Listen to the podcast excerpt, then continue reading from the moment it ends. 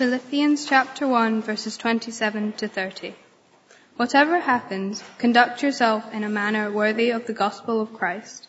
Then, whether I come and see you or only hear about you in my absence, I will know that you stand firm in the one spirit, striving together as one for the faith of the gospel, without being frightened in any way by those who oppose you. This is a sign to them that they will be destroyed, but that you will be saved, and that by God. For it has been granted to you on behalf of Christ not only to believe in him, but also to suffer for him, since you are going through the same struggle you saw I had, and now hear that I still have. Good morning, everyone. Really nice to be back in the flesh, so to speak, instead of on a Zoom screen. Um, I also knew Sam Hanlon, and uh, from the description that you got this morning, you would think he was an absolute paragon of virtue. But there's another side to Sam Hanlon. he had a very mischievous sense of humour, and he was speaking at Bruntsfield, um, and uh, he was speaking on 1 Corinthians chapter 12 and the gifts of the Spirit. And a lady came and spoke to him afterwards. You might not even know this story. A lady came and spoke to him afterwards and said, Mr. Hanlon, um, you, you, didn't mention my gift. And Sam said, um, and what's your gift? She said, if I see somebody stepping out of line, I give him a right good telling off. and Sam said, Sam said, the Lord won't mind if you hide your light under a bushel. she wasn't happy. What a lovely man. And it was so nice to see his, see his picture again on the screen. Philippians chapter 1. Um, I would like to put in a formal complaint to the elders of this church. Every time I come here, you give me all the easy passages. Um, I would like to speak on the feeding of the 5,000 or something like that. Just one time when I come, or maybe Zacchaeus up the tree. Um, but no, it's Philippians 1, 27 to 30. Um, what makes this such a challenging passage is it's being written by a man who is in a position of suffering himself. He's warning other believers that they are also going to suffer. And he's telling them that in the middle of all that suffering, whatever happens, continue to live a life that is worthy of the gospel of Jesus Christ. This is, this is not an easy passage to face up to, but that's the good thing about doing consecutive Bible teaching. You don't get to take the difficult passages and hide them under the carpet and move on to the next easy one. You have to face up to the truths that are being taught, even in the difficult ones. So let's just take a look at this together. And it begins, whatever happens, conduct yourself in a manner worthy of the gospel of Christ. Oh dear whatever happens. So are we saying that there's uncertainty in the Christian life? Are we saying that there's going to be challenges ahead? There's going to be surprises for us, disappointments. If we were to go back and actually look at the story of how the church was established in Philippi, we would see it was a very confusing journey.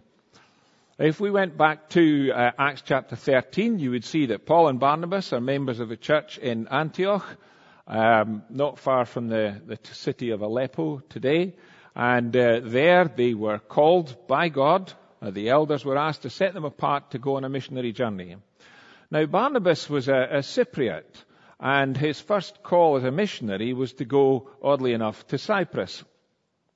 Well, they took a young man with them. It was actually uh, uh, Barnabas's nephew, Mark, uh, John Mark, and they, they took him and they went to Cyprus and they preached the gospel all the way around the south side of Cyprus. And then they took the they took the boat to go north to what is today Turkey and was then called Pamphylia in Asia Minor. And when they got there, Mark said, I'm out of my comfort zone here. This is new territory for me. I'm out of here and left them and went back to Antioch. Well, probably just as well that he left them because when they got to Pisidian Antioch, which is right in the middle of Asia Minor, there they preached the gospel in the, in the synagogue and they were beaten up and thrown out of the city. So they said, well, maybe we'll head east. So they went east and they went to Lystra and to Iconium and to Derbe, and exactly the same thing happened. They preached the gospel, they were beaten up and thrown out of the city. And when they got to the end of that journey, Paul said, uh, let's go back and we'll just encourage the believers that we did make. And, and they went back through the same cities and then went back to Antioch. By the time you get to Acts chapter 15, Paul says, I think we should go back and encourage these, these believers in the little embryonic churches that we established in Asia Minor. And Barnabas says, I'll tell you what, why don't we take John Mark with us? Paul says, there's no way I'm taking him. He chickened out the last time. And we're told in Acts 15 there was such a sharp disagreement between these two godly missionaries that they couldn't make up their minds what to do. And in the end, Barnabas took John Mark back to Cyprus and Paul took a young man called Silas and they set off on the journey to go backwards through Lystra and Derbe and Iconium and so on. Now that's interesting. Who was right? They got a disagreement. Somebody's got to be wrong, no? Well, it was very interesting. You see, John Mark and Barnabas were both Cypriots and they went to preach the gospel in Cyprus. It was the making of John Mark. But Silas and Paul were both Roman citizens. Little did they know that they were going to take the gospel all the way into Europe and that when they got to Philippi they'd be thrown in jail. Well, you can't throw Roman citizens in jail without a trial. And so they had to be set free. And all the way through that disagreement and confusion, God was actually working out His will the whole way along. So who was right? God was right. Now, Here's the challenge though. When they finished the bit they thought they were going to do, when you get to the middle of Acts 16, Paul says, why don't we take the gospel north? We'll go up to Bithynia, which is on the coast of the Black Sea. Let's take the gospel there. And something was stopping them. They just, it was very confusing.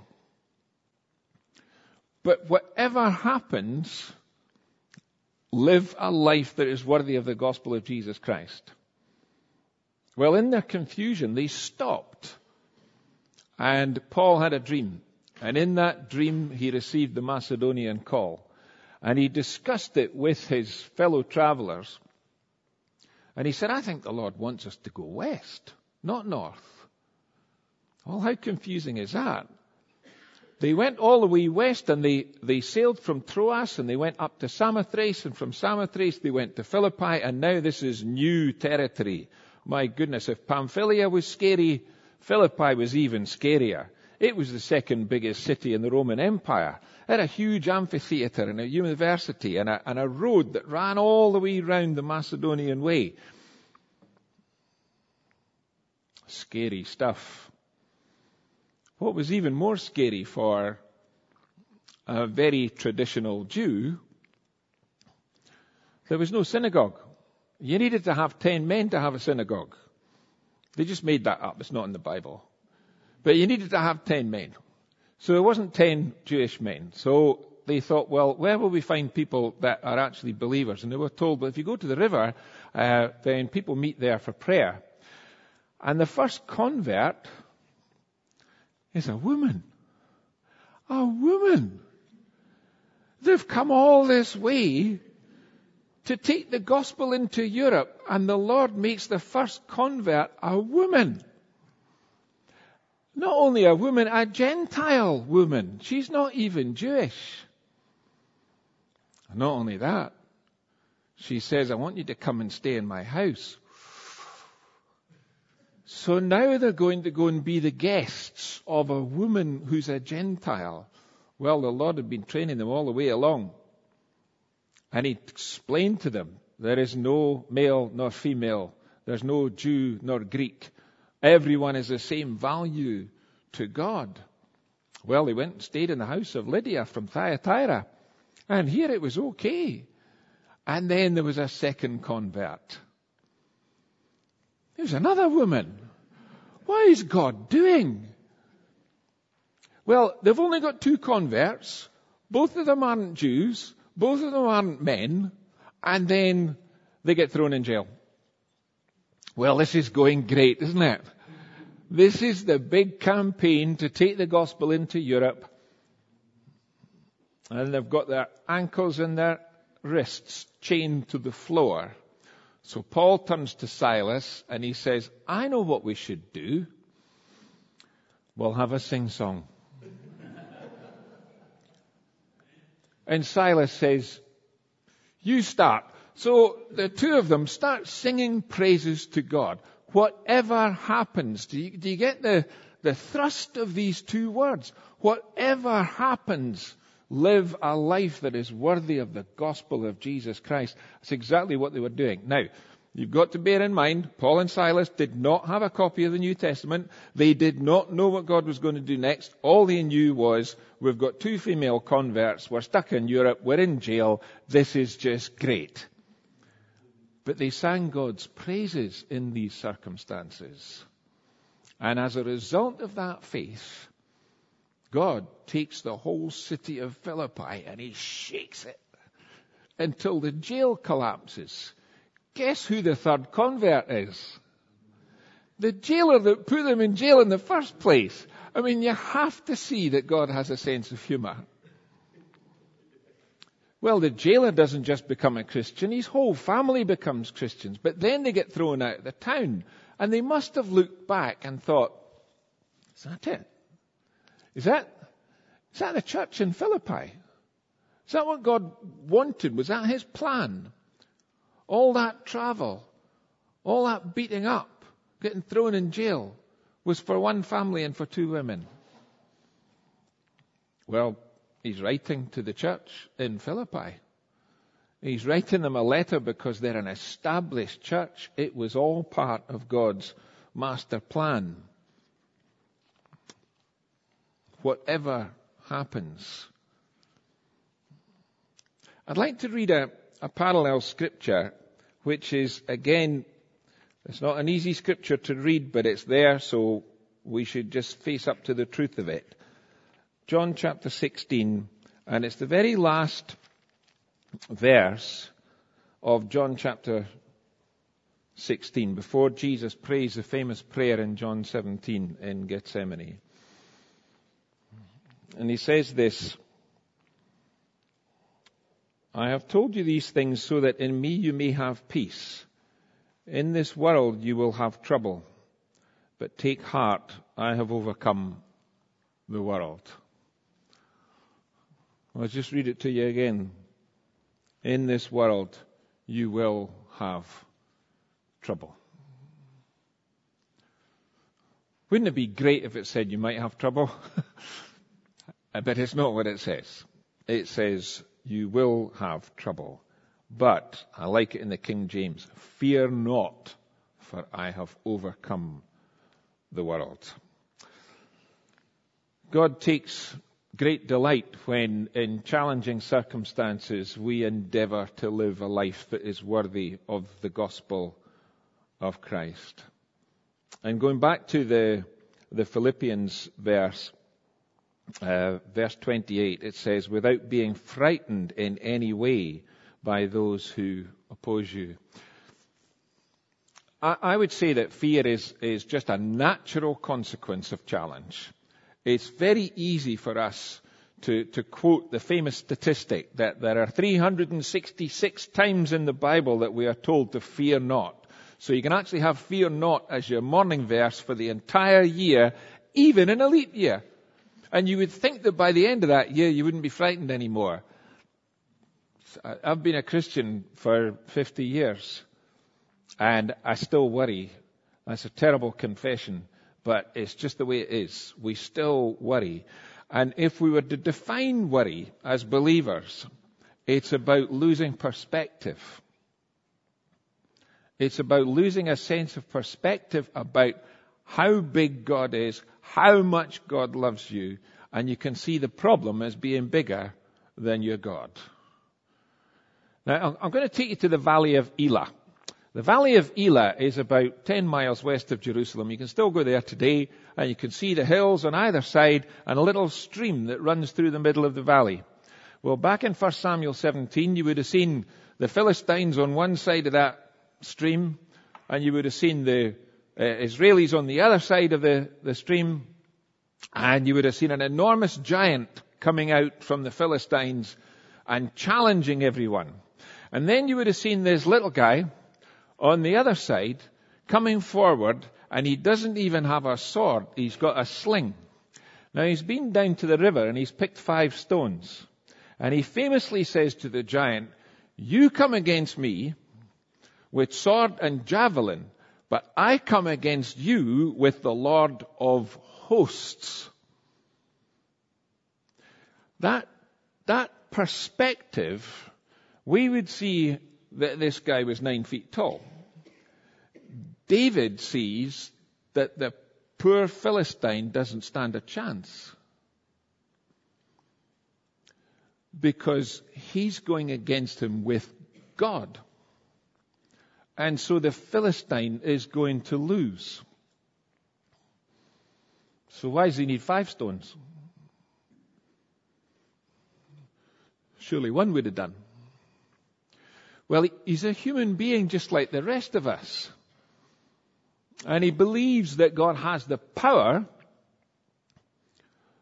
But is it just niggling at the back of his mind that God might not have the will to deliver him that day? That it might be part of God's will that he should be killed by a giant defending the people? I don't know.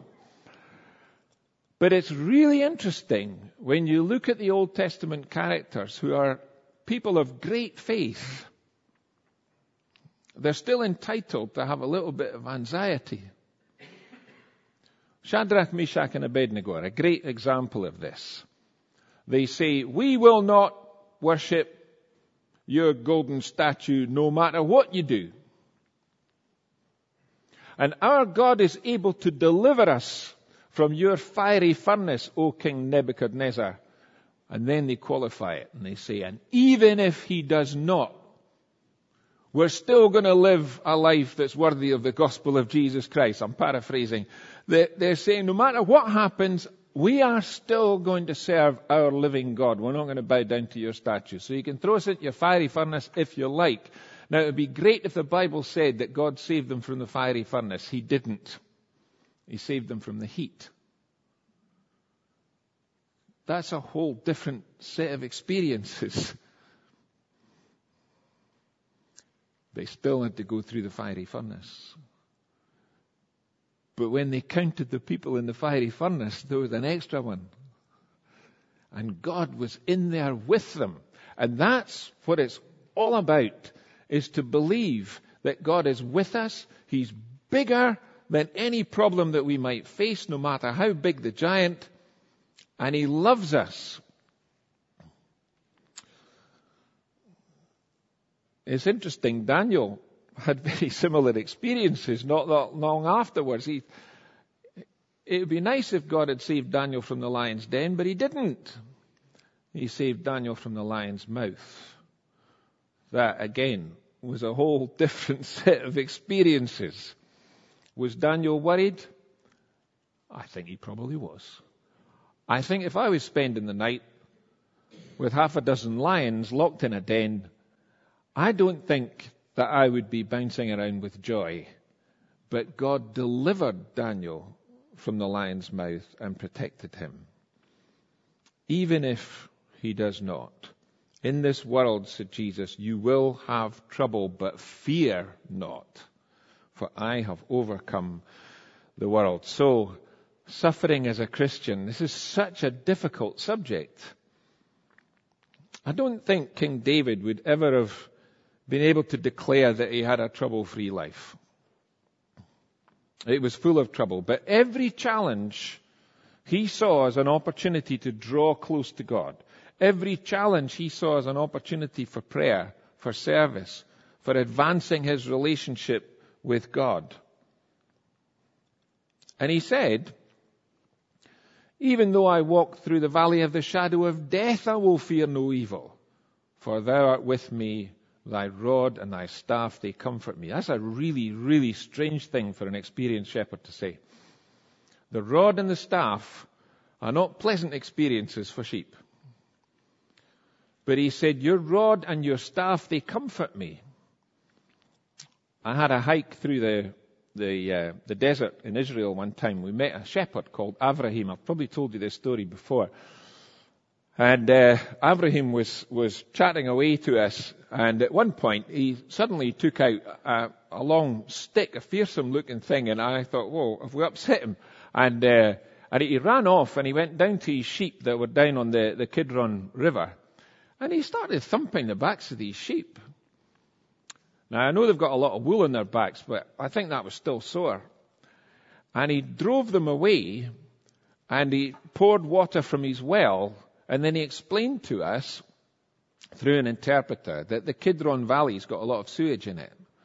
And he said, if I let the sheep drink that water, they get very, very ill. he said, I only want them to, if they're thirsty, they've got to drink from my well because that's safe and it's clean. And the thought just occurred to me, the Lord is my shepherd, I shall not want. That means I'm a sheep. That's not that complimentary. At no point in that episode did Abraham sit down with his sheep and say, Now look, sheep. The reason that I'm beating you over the backside is because there are toxins in the water because of failures in the sewage system. And if you drink that water, I'm going to have to put you on antibiotics because of your digestive system. And the reason Abraham didn't tell them that was because they were sheep. And they wouldn't get it. And the whole of the book of Job is about this. That Job wants God to explain himself, and at the end of it, God says, Were you there when I laid the foundation of the earth? And he says, No. He says, Well, I'm not going to tell you then.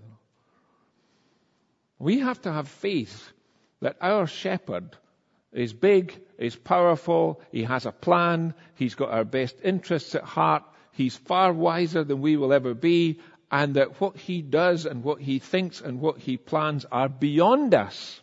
Completely beyond us. Isaiah is told, My ways are not your ways, says the Lord. As high as the heavens are above the earth, so much higher are my ways than your ways, says the Lord. So how high is that? It's pretty high. I was reading an interesting statistic um, that if we do manage to get a spacecraft to get to a million miles an hour, that's the big holy grail. Because if you can get a spacecraft to go a million miles an hour, then you could leave here today and arrive at the sun on Thursday. I mean, that's pretty impressive. But if you wanted to go to the next nearest star, you'd have to keep up that million miles an hour for the next two and a half thousand years.